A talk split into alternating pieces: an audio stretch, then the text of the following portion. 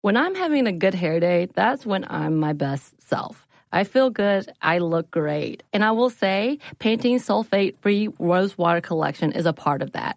The Rose Water Collection. It feels and smells amazing and comes with a deep treatment that leaves your hair petal soft. It was inspired by Ramadan traditions when many in the Middle East break the fast with rose water because of its hydrating benefits. And the collection is free of sulfates, parabens, dyes, and mineral oil. So experience something new and discover what's good with the Pantene Nutrient Blends collection.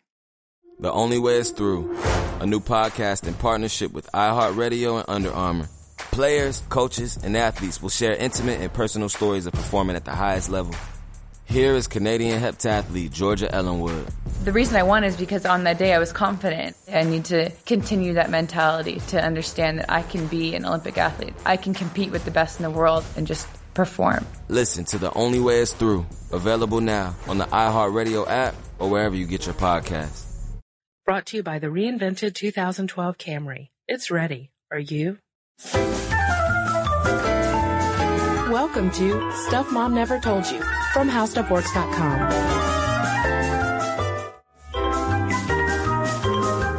Hello and welcome to the podcast. This is Molly. And I'm Cristen. Cristen, I'm, I, when we were researching this podcast today, which is called Should Dads Be in the Delivery Room, I was reminded of a story my mother told me once about, um, the birth of my younger brother, her third child. Mm-hmm.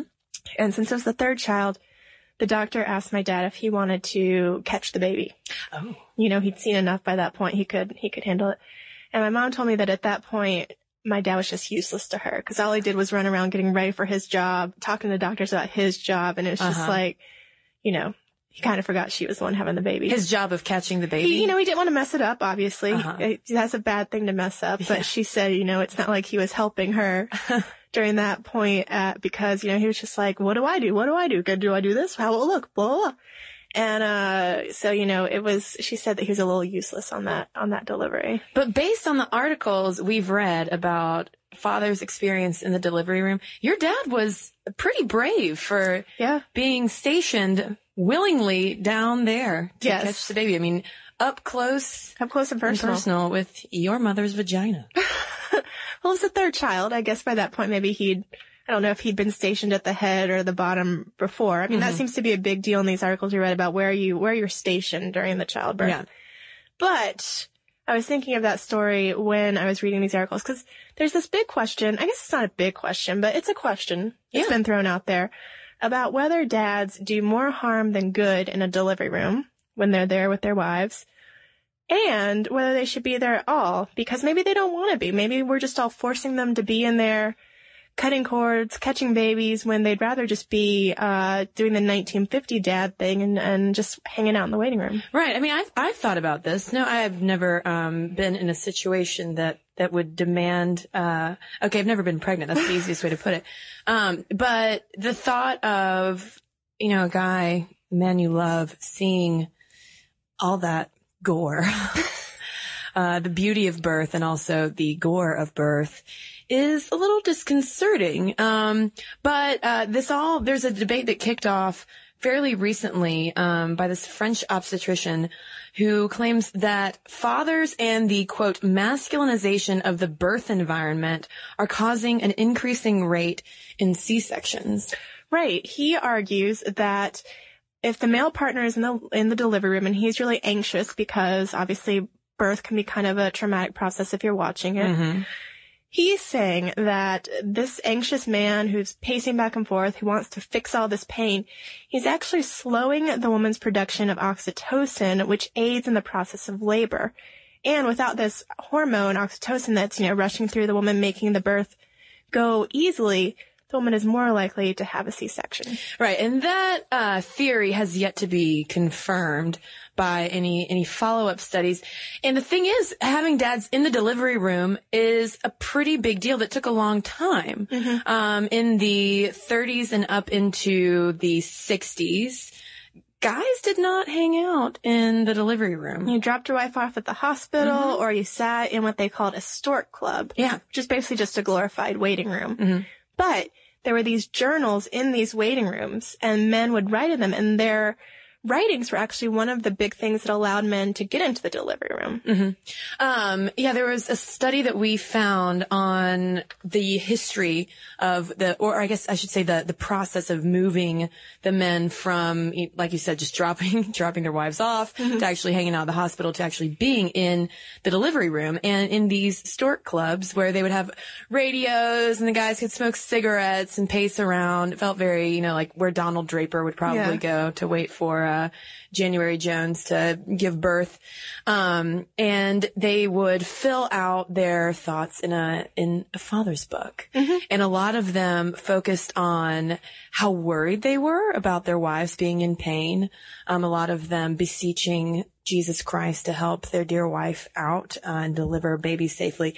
And a lot of them also talked about uh, how much they were really, really hoping for a boy. Yeah. In fact, uh, the, the, I was reading some of these things, and one of the funny ones was, "Thank God it's a girl, so she will never have to go through what I went through." Waiting for the wife to give birth, she'd actually be the one in the room. But I was like the only person who was really glad that he had a girl who saw like this weird bright side of having a girl that, you know, 30 years down the line, she wouldn't have to wait in a stork club. But yeah, it was these really, I mean, most of them were very sweet. Like, oh, my, my poor wife is not good with pain. I wish I could Yeah. be there with her. I wish I could hold her hand. And, uh, Robert Bradley, who wrote a book called The Bradley Method that a lot of women use to, um, prepare for labor, also wrote a book called Husband Coached Childbirth. And it was based on his reading and his delivering, reading of these journals and also his delivery of babies that convinced him that husbands could play a really important role in the birth. Right. And he wrote this book in 1962. And it was around this time that the push for men to move into the labor ward really kicked off. Um, and actually the first prenatal classes for couples started around 1956. So this, that's when we start to see this movement. And it was interesting, um, that it wasn't linked to any type of feminist movement. You know, this wasn't in, about gender equality at all. Um, it was actually more about this 50s focus on the era of quote, the husband, wife, and 2.4 children.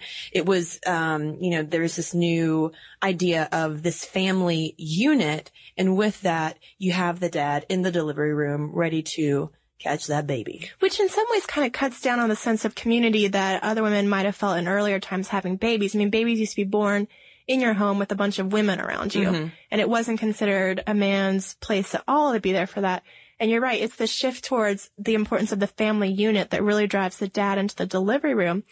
And it kind of seems maybe like a double-edged sword because on the one hand, there are plenty of dads who describe it as magical, that they were so glad they were there, they could support their wives.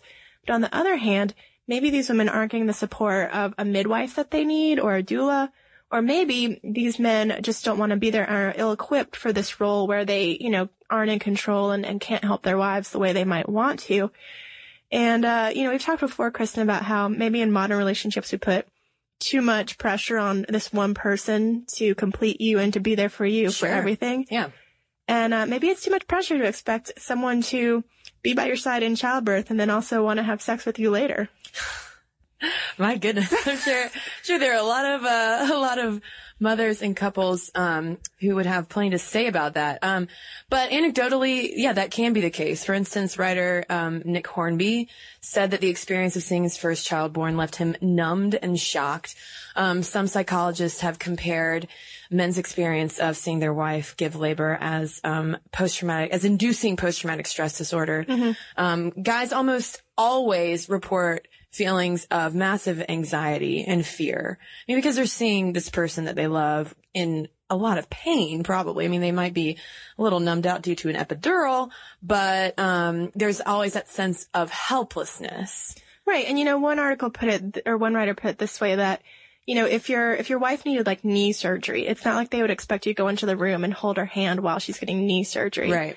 But this is, this can also be a major surgery if you're having a C-section or just sort of a, uh, a long process if you're giving birth naturally. And, and maybe, um, there shouldn't be, you know, your partner and they're holding your hand when it's a major medical emergency like that.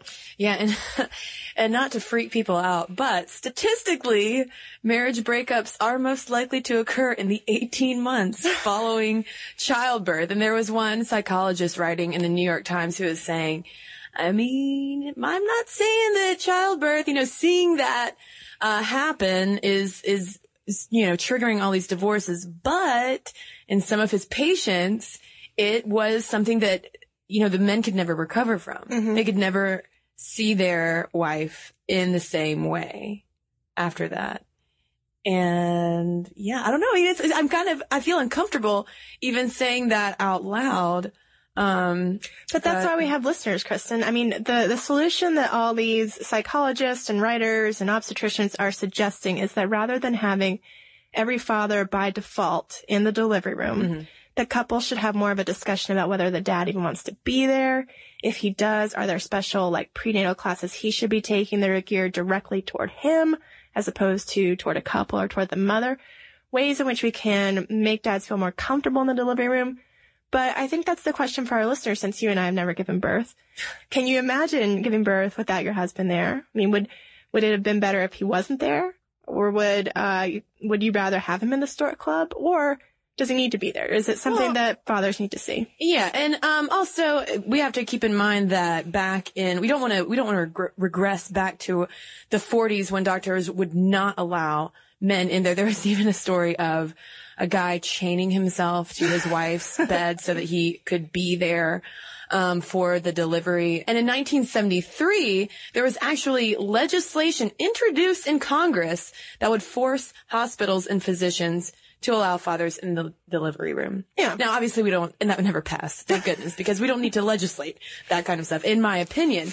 Um, and also, we need to keep in mind the fact that uh, not everyone, actually, a lot of people who are giving birth in hospitals these days don't have husbands. Yeah. You know, and uh, what kind of role, you know, should boyfriends, or if there is no boyfriend, you know what I mean? Like now, the conversation is so much different than it was back in the days of the husband, wife, and 2.4, 2.4 kids. Yeah. But then at the same time, doctors are saying you can't have so many people or people in there who are going to, you know, impede us from doing our job. Right. So that's a fine line too. And, um, that's why I think we should just open up to our listeners. Like, who did you want in there? Who was in there? Who was dead weight in there? yeah. Who was running around trying to catch the baby like my dad on baby number three? Uh, what, what are your thoughts on this? Is, is this French obstetrician just insane? Just anti-male trying to bash all the dads out of there? Or are there some dads out there who would have liked to have opted out? Yeah. So send us your thoughts, momstuff at howstuffworks.com and squeamish dads out there, don't worry, we will protect your anonymity. you can be honest with us. Uh, and in the meantime, let's read a listener email or two. Okay, I have one here from Marin, and it's about the soap opera podcast.